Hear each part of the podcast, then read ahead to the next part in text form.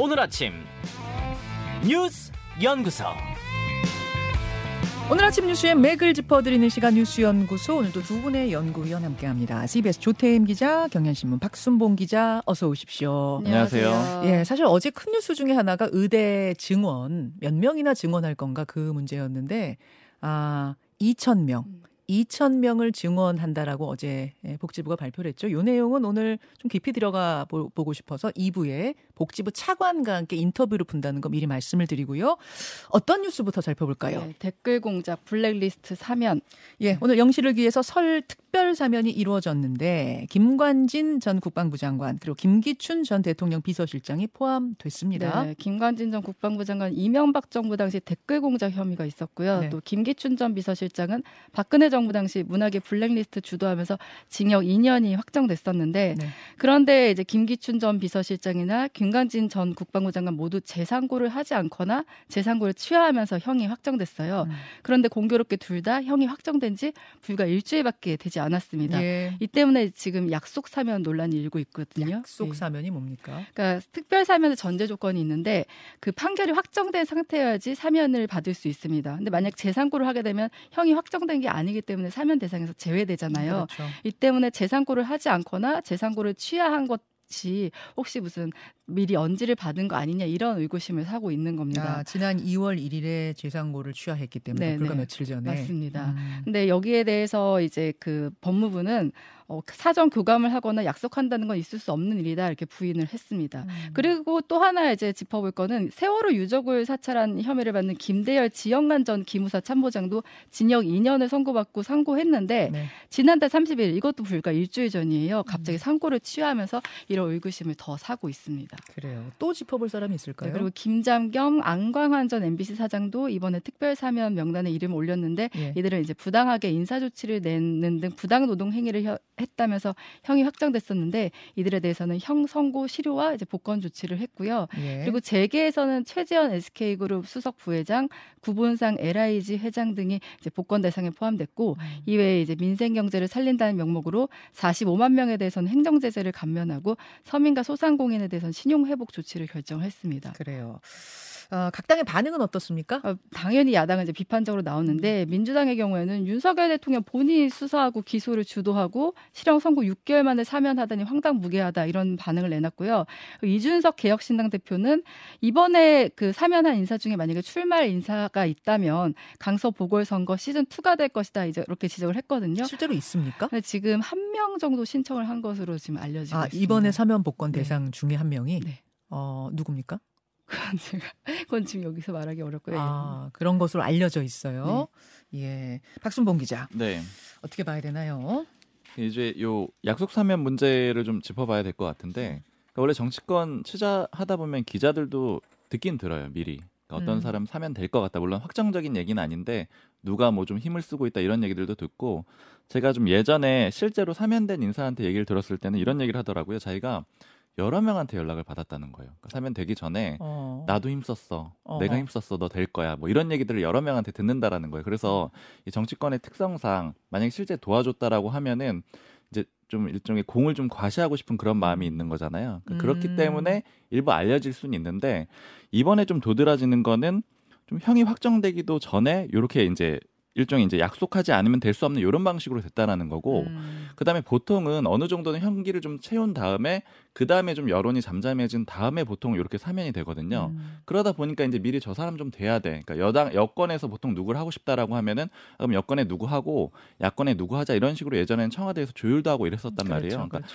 그렇게 보면 이상한 게 아닌데 요번 상황은 많이 도드라지는 게 직전에 이렇게 좀 됐다라는 거고 특히 보니까 아까 말씀해주신 두 명도 있는데 그 외에 더 있더라고요. 김대열 전 기무사령부 참모장하고 그다음에 지영관 전 기무사령부 참모장도 네.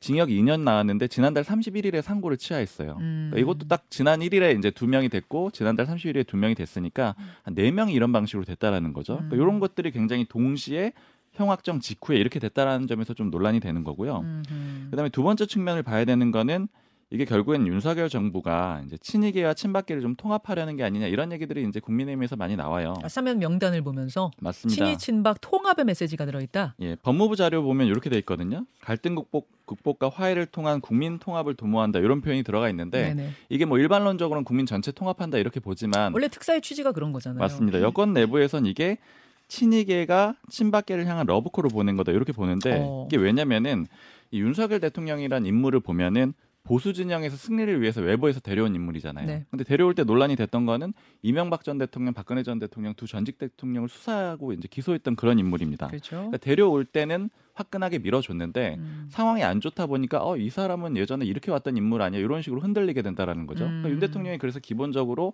위기가 있을 때마다 대구 지역을 찾고 이런 것들은 음. 오히려 기반이 약하다는 것을 반증해주는 그런 측면이 있는 아, 거거든요. 예. 그러니까 이런 상황에서 지금 용산의 주류 세력은 친이계예요. 친이계니까 네. 친박계 쪽에 좀 적극적으로 러브콜 보내는 그런 그림이고 음. 그래서 이게 박근혜 전 대통령에 대해서도 굉장히 적극적으로 행보를 해왔잖아요. 네. 그거하고도 이번 사면을 좀 연결해서 볼 수가 있고요. 음. 그다음에 어제 국민의힘의 주요 관계 자랑 좀 얘기를 하는데 이런 분석을 하더라고요. 이게 인력난의 측면도 좀 있다. 그건 무슨 얘기예요? 지금 출마 지원자가 적은 건 아닌데 유력한 인사들이 좀 많지 않다라는 거예요. 어. 그리고 윤석열 대통령 입장에서는 뭐 총선에 이기는 것도 굉장히 중요하지만 확실한 자기 편이 승리해 주는 것도 굉장히 중요하다라고 얘기들을 하잖아요. 음. 그러니까 사면 복권된 인물 중에서 일부가 좀 출마를 할것 같다라고 하고 이 관계자는 이렇게 얘기하더라고요. 자기가 볼 때는 사면 복권되는 사람 중에 한 대서, 대여섯 명 정도는 향후에 출마를 하지 않겠느냐. 아. 그러니까 이렇게 들어오는 인물들은 확실히 윤 대통령 편이기도 하고 그 다음에 좀 유명한 인사들이 별로 없다 보니까 음. 그런 것들로도 좀 활용을 하겠다라는 거죠. 설 특별 사면이 여러분 단행이 됐습니다. 지금 거기에 있는 메시지들 어떤 특징들이 보이는지 분석을 해줬습니다. 여러분 어떻게 생각하십니까? 두 번째로 가죠. 한동훈 중진 희생론.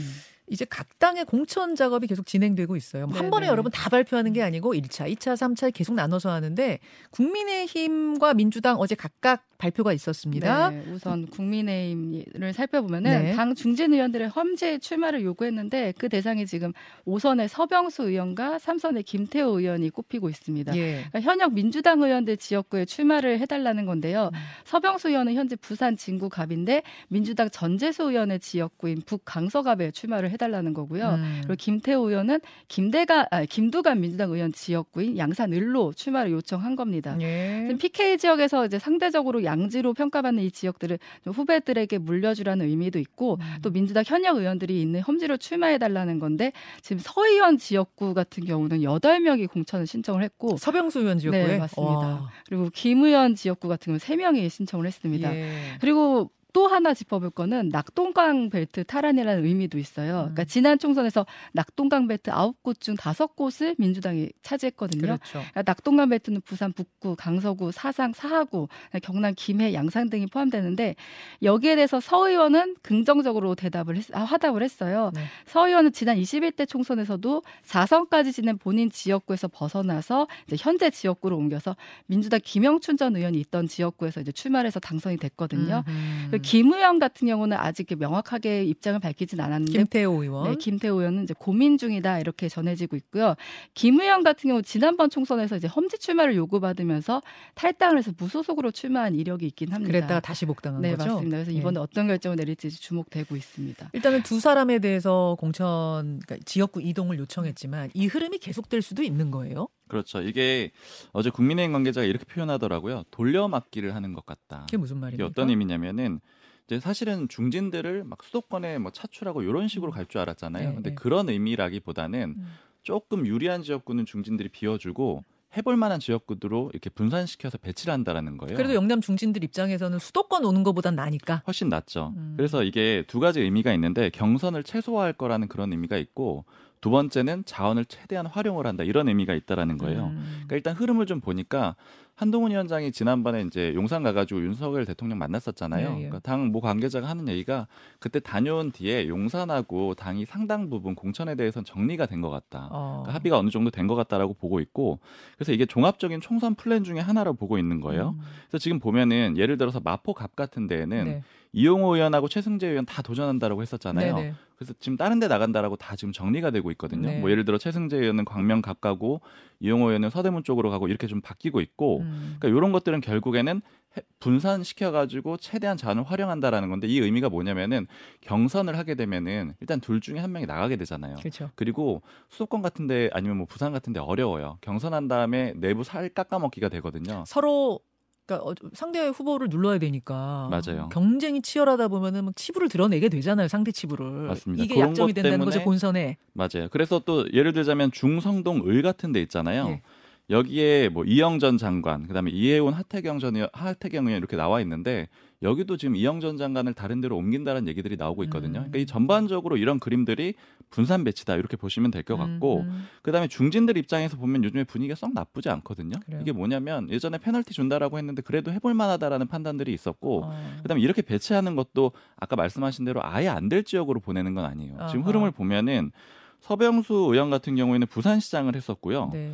그 다음에 해운대에서 오선하고 부산 진구 갑으로 옮겨가지고 또 이겼거든요. 네. 그러니까 부산의 다른 지역으로 가는 거 엄청나게 어려운 일은 아닌 거고 안 될 일은. 아닌 거죠. 전재수 의원이 워낙 탄탄하게 지역구를 잘 다져놓긴 했지만 그래도 서병수 의원 정도면 해볼 만하다는 게 판단이에요. 그렇죠. 그리고 음. 김태호 의원도 비슷합니다. 김태호 의원도 경남지사 했었고, 네. 뭐 그다음에 거기서 지자체장도 했었고, 그다음에 경남 지역 안에서 지역구 한번 옮긴 적이 있었거든요. 그러니까 음. 못 해볼 정도는 아니라는 거고요.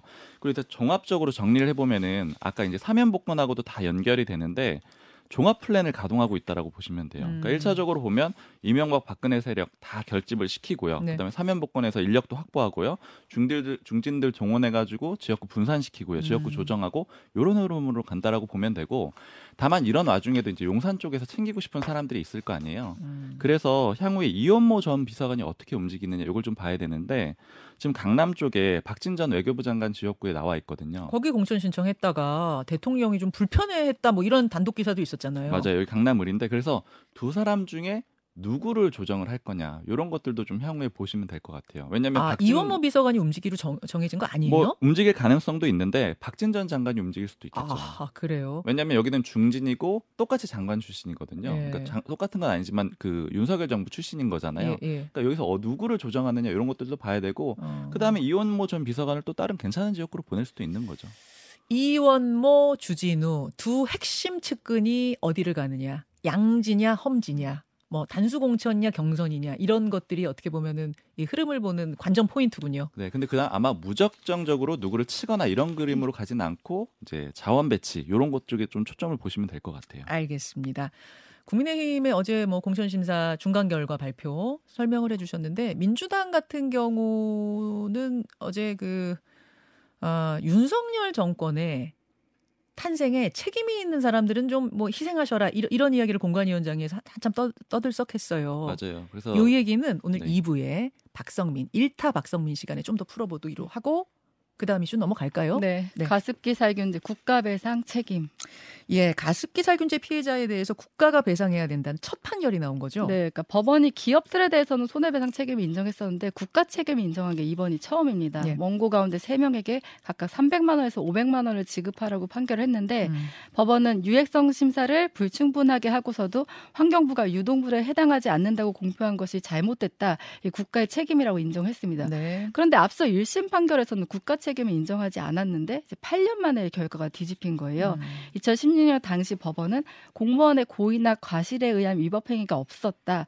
가습기 살균제에 유해 물질이 사용된 걸 국가가 미리 알았다고 보기 어렵다 하면서 기각을 했었는데요. 네. 이번에는 이제 정부가 유해성 검사를 제대로 했나 이런 부분에 대해서 책임을 물은 겁니다. 환경단체들은 이제 국가 배상 책임을 물은 것에는 의미가 있지만 배상 대상을 일부 피해자로 한정을 했고 그 배상액도 소액이라서 좀 아쉽다 이런 평을 하기도 했습니다. 예. 자, 아, 여기까지 예, 여기까지 오늘 뉴스 연구소를 하고요. 어, 밤 사이에 축구 보셨어요, 두 분? 아 저는 결과만 봤습니다. 그러셨어요. 축구에 대한 관심이 지금 워낙 높아서 저희가 2부에 준비하려고 했던 인터뷰를 좀 당겨서 1부에 진행을 해보겠습니다. 박문성 축구 해설위원과 함께 축구 얘기 좀 나눠보죠. 두 분 수고하셨습니다. 감사합니다. 김현정의 뉴스쇼는 시청자 여러분의 참여를 기다립니다. 구독과 좋아요, 댓글 잊지 않으셨죠? 알림 설정을 해두시면 평일 아침 7시 20분 실시간 라이브도 참여하실 수 있습니다.